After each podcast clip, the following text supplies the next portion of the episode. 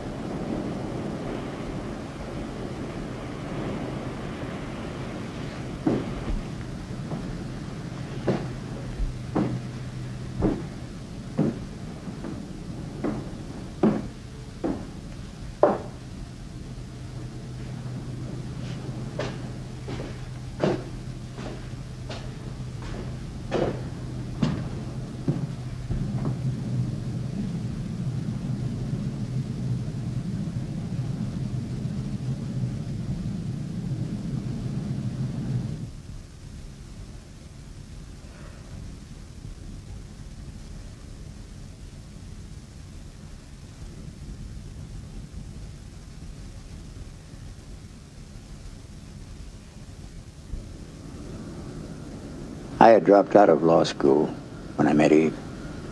She was very beautiful, very pale and cool in her black dress, with never anything more than a single strand of pearls, and distant, always poised and distant. By the time the girls were born, it was all so perfect, so ordered. Looking back, of course, it was rigid. The truth is she created a world around us that we existed in, where everything had its place, where there was always a kind of harmony. Oh, great dignity. I will say, it was like an ice palace. Then suddenly, one day, out of nowhere, an enormous abyss opened up beneath our feet. And I was staring into a face I didn't recognize. O início de Interiors coincide com o fim, embora de forma ligeiramente diferente. A sequência não é a mesma, mas tem planos muito similares. No fim, podemos concluir que os vários planos ao longo do filme pertencem todos a um espaço interior, e mesmo quando alguma luminosidade provém das janelas exteriores, a sua presença é anulada pelos tons escuros do espaço interior ou esbatida com a utilização de cortinas e só muito pontualmente vemos espaços exteriores. Este espaço interior é tanto um espaço físico, cujos contornos são difíceis de determinar devido à sua quase constante submersão na escuridão, como é igualmente um espaço metafórico, o espaço do inconsciente, quando as personagens, atuando como contraponto às janelas, surgem num espaço intersticial, no entre dois, entre claridade e penumbra, exterior e interior, visível e invisível, consciente e inconsciente. O fragmento que ouvimos corresponde ao início do filme, que nos coloca no espaço interior de uma casa construída nas dunas de uma praia. O interior permanece quase sempre em penumbra, não obstante a luz do dia que se faz lá fora ainda que uma luz cinzenta coada pelas nuvens compactas e pelas partículas da maresia solta de um mar que se ouve revolto. A casa encontra-se imóvel e silenciosa. Um silêncio, como diria Sofia de Melbreiner Anderson, que repousa nas jarras de terracota, cuidadosamente ordenadas no parapeito da lareira. Repousa na mesa e nas cadeiras de jantar extremamente sóbrias, singelamente iluminadas pelas janelas e emolduradas pela escuridão da sala de estar. O som difuso do mar é interrompido por passos compassados e lentos, por vezes hesitantes, de alguém que vislumbramos primeiramente numa silhueta fugaz de um jogo de reflexos entre os quadros elegantes da sala e as janelas que dão para o pórtico de entrada, de colunas dóricas neoclássicas e as portas de vidro do interior. Surge então o rosto de Joey junto a uma das janelas, movendo lentamente o seu olhar para o espaço interior que não vemos, mas sentimos no seu rosto que olha como alguém que contempla, com um resquício de melancolia ou nostalgia, um lugar esvaziado inteiramente de sentido. Joey percorre a sala e sobe as escadas. No piso de cima surge novamente junto à janela, pela qual olha para o exterior, para a praia, onde se vê a brincar à bola com as suas irmãs quando era pequena.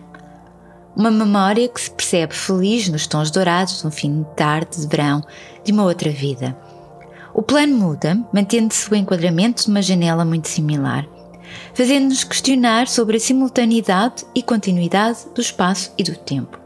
Surge Renata, que respira lenta e profundamente enquanto eleva a sua mão aberta à janela, tacteando-a e depois comprimindo a mão como quem quer gravar a sua impressão na superfície fria do vidro.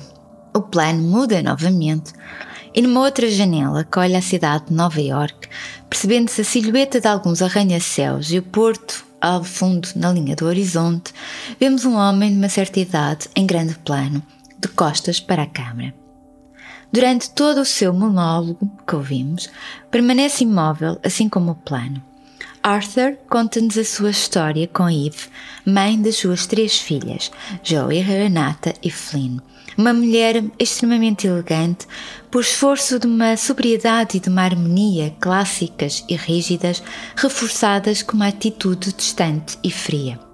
Não obstante, Arthur encontrou, durante algum tempo, quando as miúdas nasceram, reaparecendo na imagem a rememoração de Joey brincar com as irmãs na praia, uma unidade que seria a expressão do mundo perfeito e ordenado, onde tudo tinha o seu lugar e a sua certeza, o que nesse tempo lhe parecera de certa forma natural, até ao momento em que essa perfeita unidade se dilacerou. Não obstante o tom escuro predominante desta sequência e o monólogo de Arthur, não existe tensão alguma entre as imagens, apenas uma melancolia expressa pelo tempo, necessariamente passado dos planos, apesar de ser o único tempo presente ao longo de todo o filme. Neste, o tempo nunca é linear, fazendo-nos avançar e recuar por diversas vezes, embora de forma diferente do flashback comum. O realizador reserva este artifício, aliás, para as referências explícitas ao passado, para as memórias de infância, quer de Joey, quer de Renata. Como referimos, apesar de ser o único presente que aparece como tal, toda a sequência inicial empurra-nos para um passado próximo que a casa vazia expressa.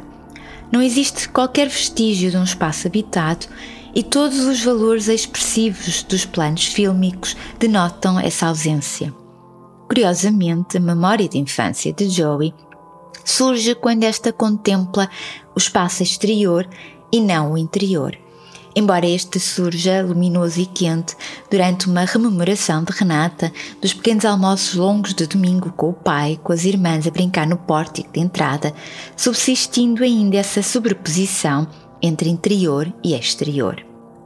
Pelo monólogo de Arthur, prevê-se que qualquer coisa acontecerá a Eve, mas independentemente desse possível desfecho que se pronuncia, é inevitável pressentir a morte de Eve esta sequência inquieta-nos, sobretudo, pela constante e crescente sobreposição de espaço exterior e espaço interior, quando Joey, Renata e Arthur permanecem praticamente em todos os momentos da sequência colados a esta superfície, a parede que estabelece o limite entre espaço exterior e espaço interior, como se fosse o próprio limite de cada um, a superfície de cada um, ou melhor, como se cada corpo, na sua simultânea exterioridade ou superfície nervosa, simbolizada pela mão que toca a superfície das coisas e do mundo, e interioridade, expressa através da memória do passado, só aguentasse habitar o espaço interior da casa e o próprio corpo neste limiar.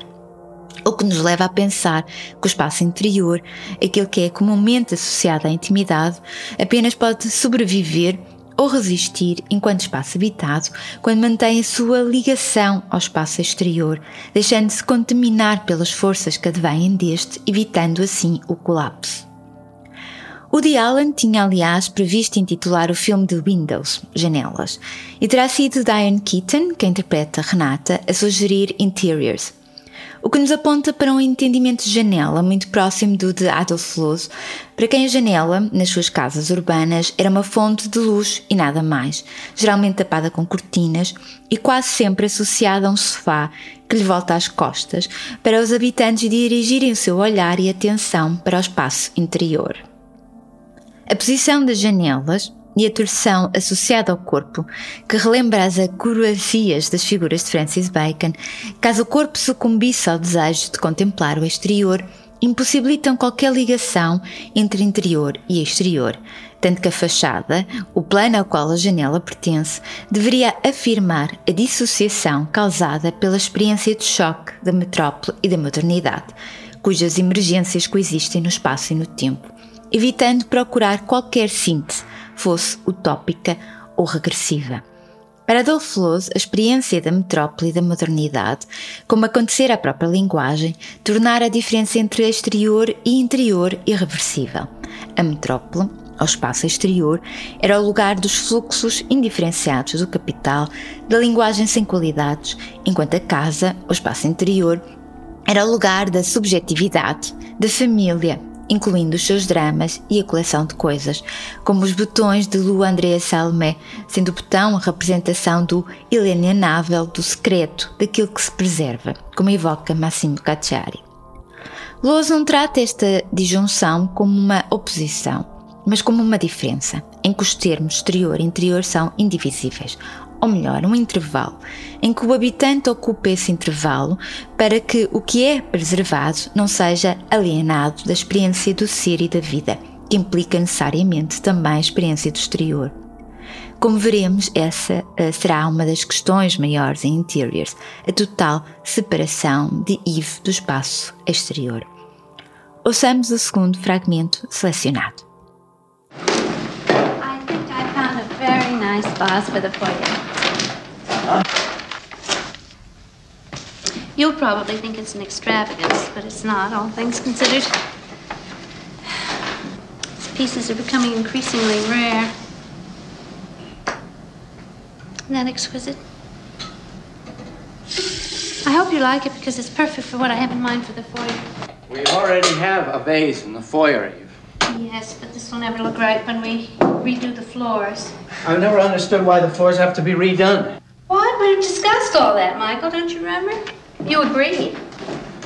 You know, it costs money to have these things done and redone two and three times over. But the it's such a large floor space. That's why we agreed that the paler tones would make a more subtle statement. The pale woods would be lovely. I never agreed about anything. I'm always being told. Well, I wouldn't put it that way. Well, how would you put it, Eve? I mean, first the living room was finished, then it wasn't.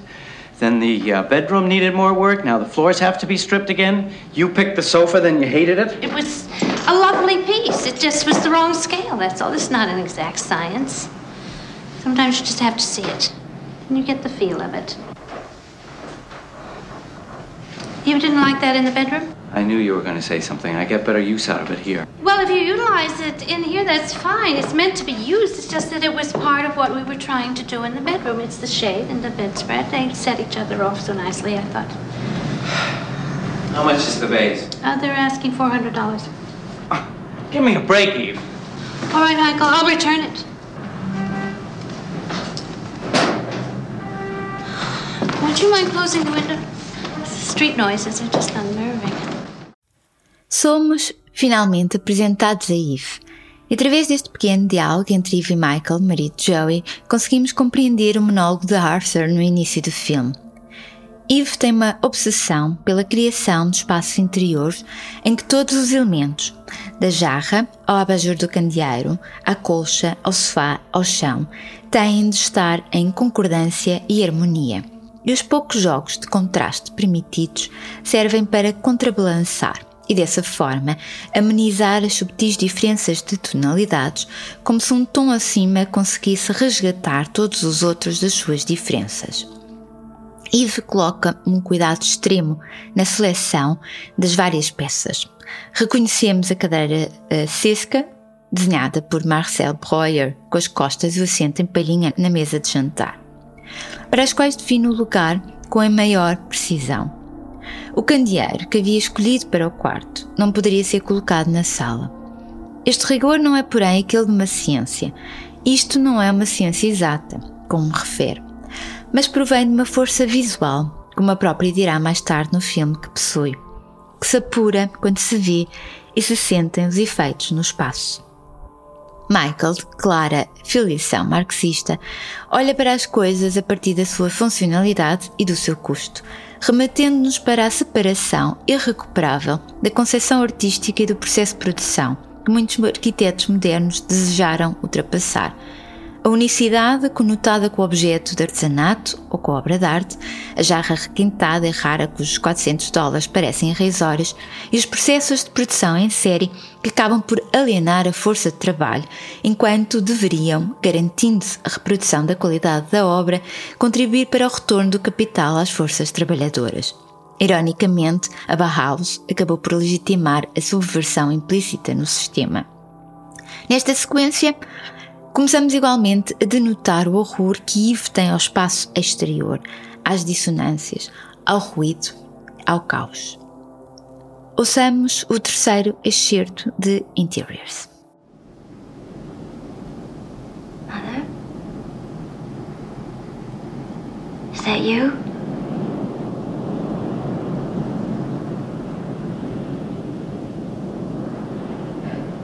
You shouldn't be here.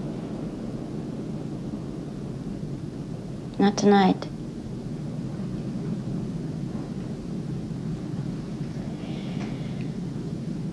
I'll take you home. You look so strange and tired. I feel like we're in a dream together.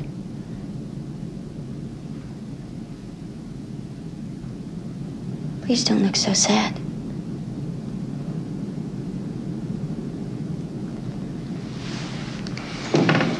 Makes me feel so guilty. I'm so consumed with guilt.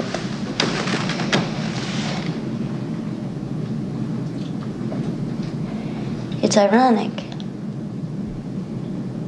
because uh, I've cared for you so, and you have nothing but disdain for me, and yet I feel guilty.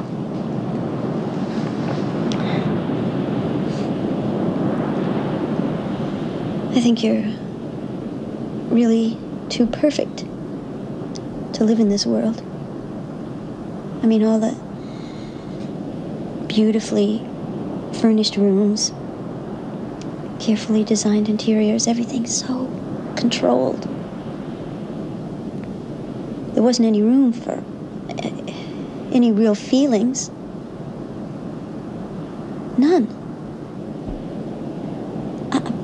Of us. Except Renata.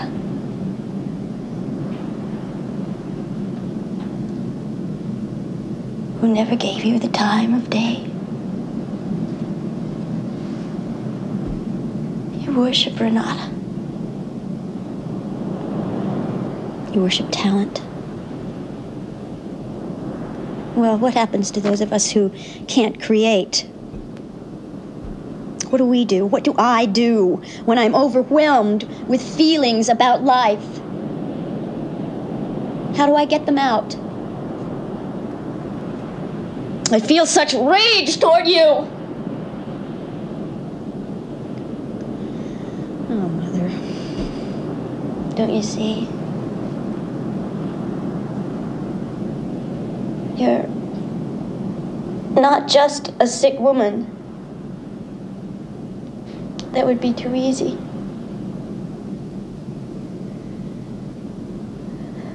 The truth is, there's been perverseness and willfulness of attitude in many of the things you've done. At the center of a sick psyche, there is a sick spirit.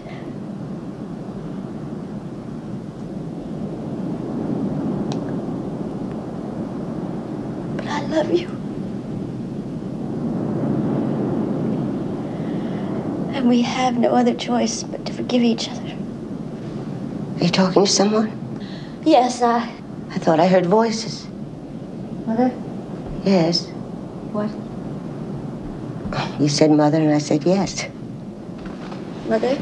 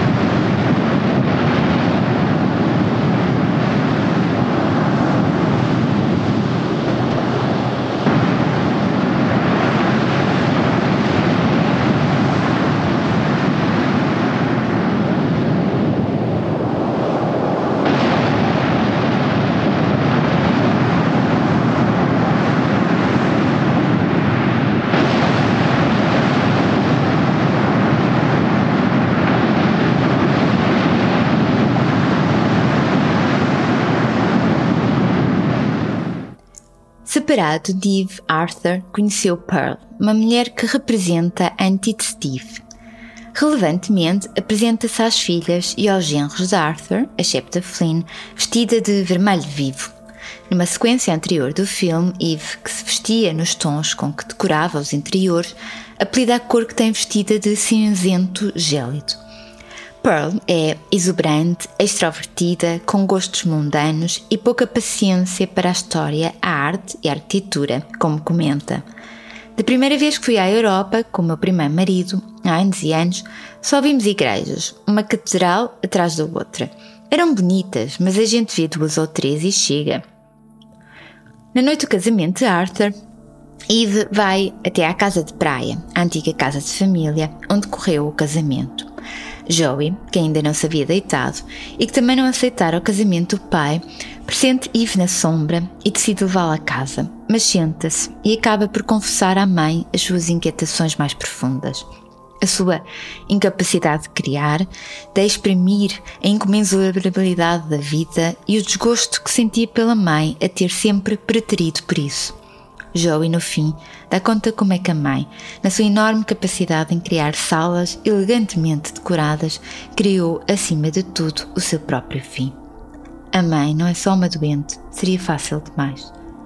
Eve, que durante todo o monólogo de Joey se mantivera na penumbra junto a uma janela, dirige-se para o mar e, ignorando os gritos de Joey, suicida-se.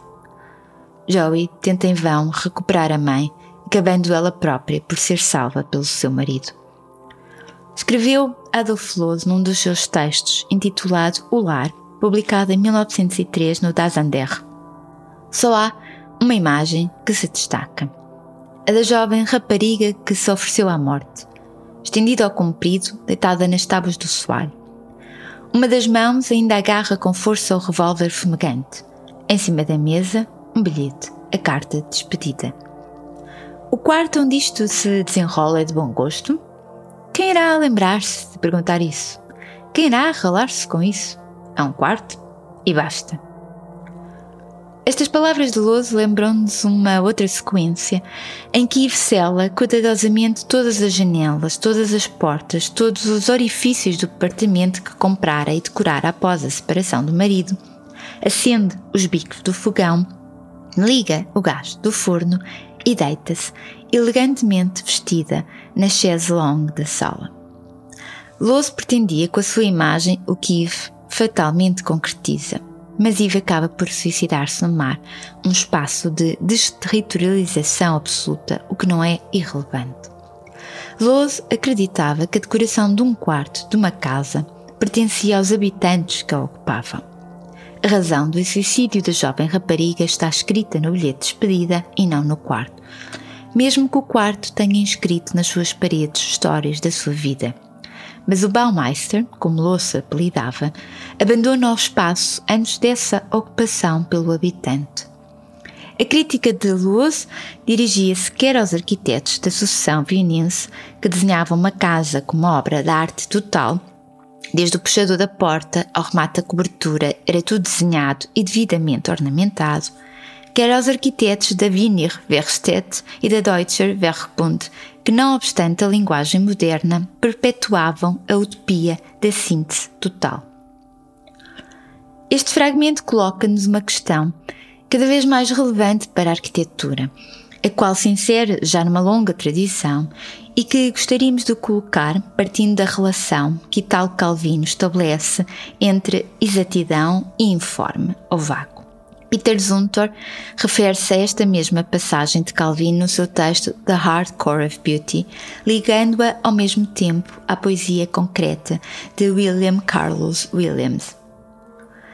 Numa das suas seis propostas para o próximo milénio, Calvin procura definir a exatidão em literatura, começando por ser um problema de precisão, de uma procura rigorosa pela relação entre as palavras e as imagens que estas evocam retirando-lhes simultaneamente o supérfluo e o banal, os significados, por vezes erradamente atribuídos àquelas, e que fazem perpetuar uma espécie de epidemia pestífera.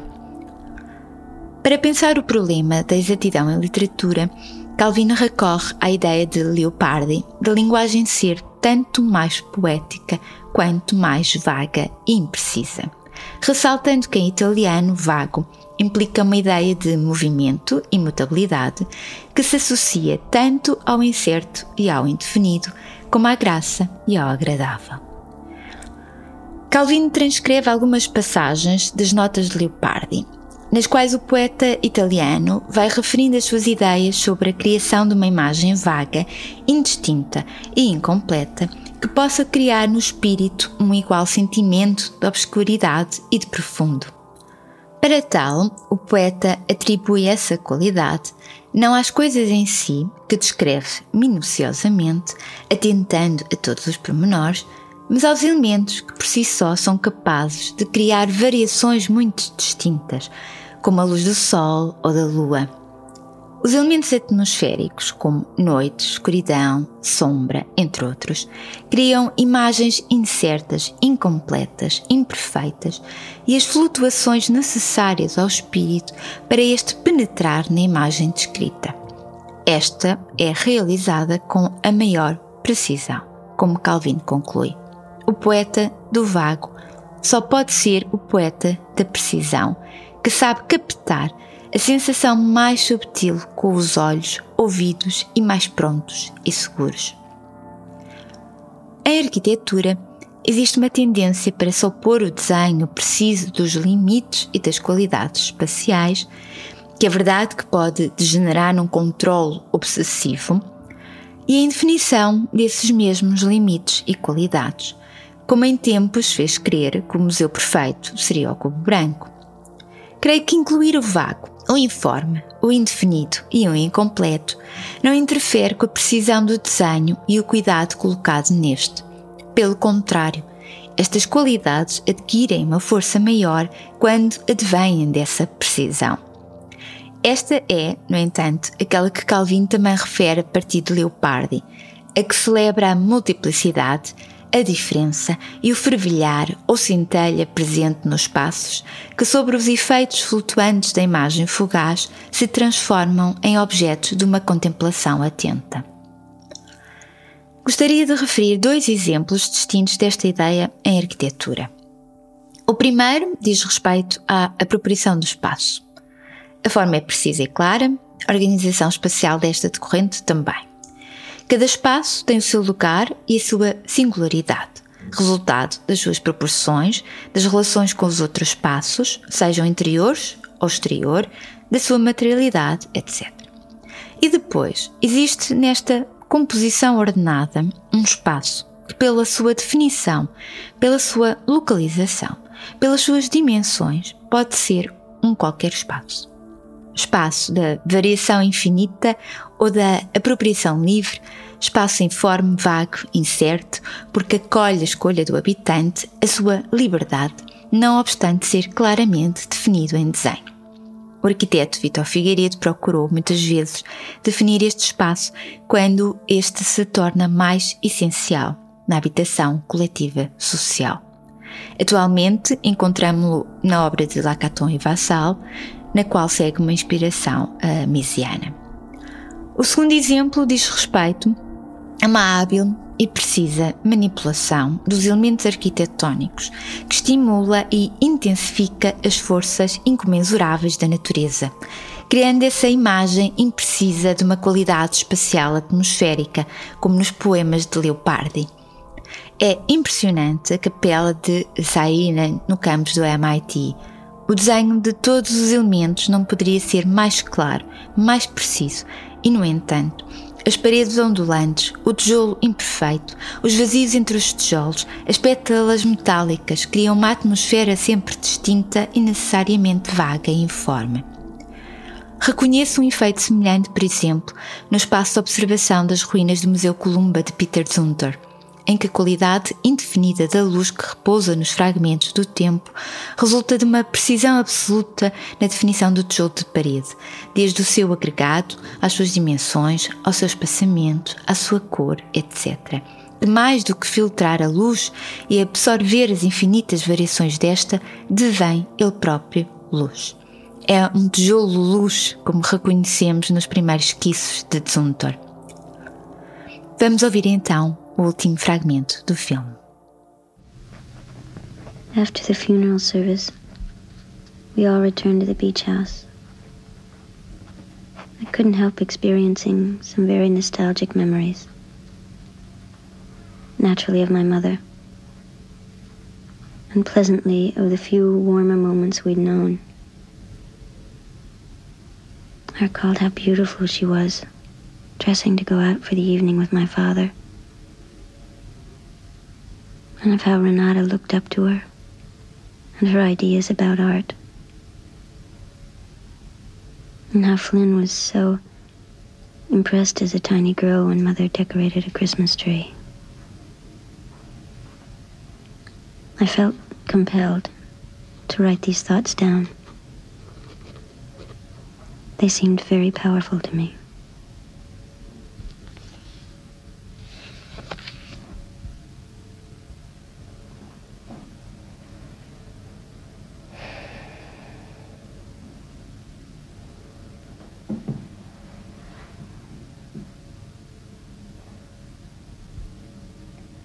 Water so calm. Yes. It's very peaceful.